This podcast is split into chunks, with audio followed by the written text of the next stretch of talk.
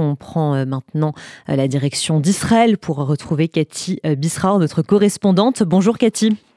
Bonjour Margot. On commence, Cathy, par faire le point sur la situation sécuritaire, notamment à Ashkelon, qui a subi, je crois, une pluie de roquettes ce matin pas ce matin, mais en ce moment même, Margot, il y a euh, des sirènes d'alarme dans toute la zone d'Ashkelon, pas seulement la zone d'Ashkelon, mais de tout ce qu'on appelle Ashfela, c'est-à-dire toute la zone qui se trouve entre Ashkelon et euh, Beth Shemesh pour les personnes qui habitent en Israël et qui, et qui suivent l'actualité. Toute cette zone-là, il y a des alertes avec une véritable pluie de roquettes euh, depuis maintenant presque une demi-heure, des dizaines et des dizaines de roquettes presque toutes les minutes. Une des maisons d'Ashkelon a été euh, touchée de plein fouet et en partie détruite, mais par chance, la famille n'a pas été touchée. Elle se trouvait à l'intérieur de la chambre étanche, ce qui prouve encore une fois euh, l'importance de suivre les ordres de la défense passive et de se réfugier dans les chambres étanches dès qu'il y a une alerte. Donc en ce moment même, euh, attaque par roquette contre Ashkelon et la zone au sud d'Ashkelon. Qu'en est-il, Cathy, des habitants du nord de Gaza qui sont appelés par l'armée israélienne à se relocaliser dans le sud alors que le Hamas s'y oppose? Oui, c'est le développement, à mon avis, important, le plus important qui se passe ces dernières heures. Euh, c'est Tsahal qui a envoyé par message téléphonique et par vocal téléphonique à des centaines de milliers de Palestiniens directement sur leur portable en disant si vous voulez sauver votre vie et celle de votre famille, quittez immédiatement vos maisons et dirigez-vous en direction du sud de la bande de Gaza. Le sud de la bande de Gaza, c'est la partie de la bande de Gaza qui se trouve près de l'Égypte, évidemment, alors que le nord était véritablement beaucoup plus le fief euh, du euh, Hamas.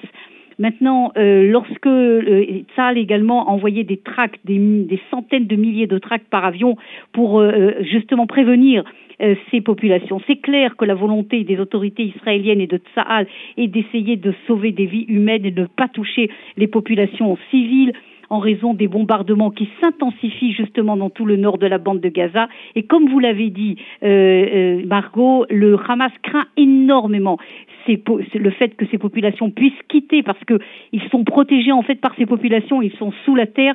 Au-dessus, il y a des immeubles avec des populations civiles qui les protègent. Et pour eux, évidemment, ces populations civiles ne doivent pas être déplacées ils essayent même par la force. Il y a des témoignages qui montrent que par la force, parfois, le Hamas tente d'empêcher les populations civiles de quitter, mais on voit depuis à peu près deux trois heures maintenant un flux de population très important qui quitte à pied ou en voiture ou en vélo en direction du nord de la bande de Gaza, en direction du sud, craignant véritablement que les menaces de Tsahal soient appliquées dans les prochaines heures.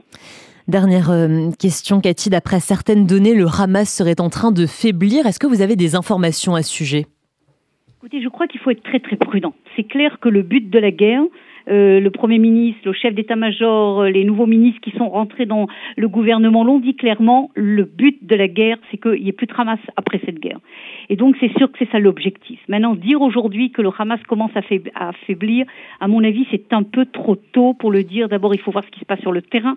On voit que le Hamas continue à contrôler.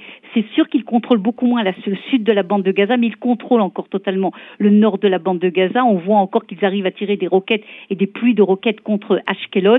Il faut comprendre ce qui se passe. Il se trouve aujourd'hui sous terre. Il y a une ville de Gaza sous la ville de Gaza. Et pour l'instant, ils sont là-bas. Les deux possibilités pour véritablement mettre un terme à euh, ce régime du Hamas, c'est d'abord ce qu'ils craignent énormément que les populations quittent en fait la zone du Hamas. Exactement le phénomène de 1948, si vous voulez.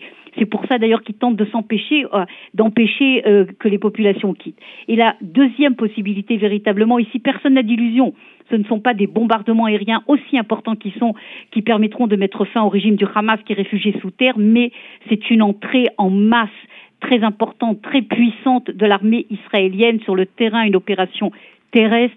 Et je crois qu'il faut attendre les heures ou les jours à venir pour comprendre exactement dans quelle direction on, ira.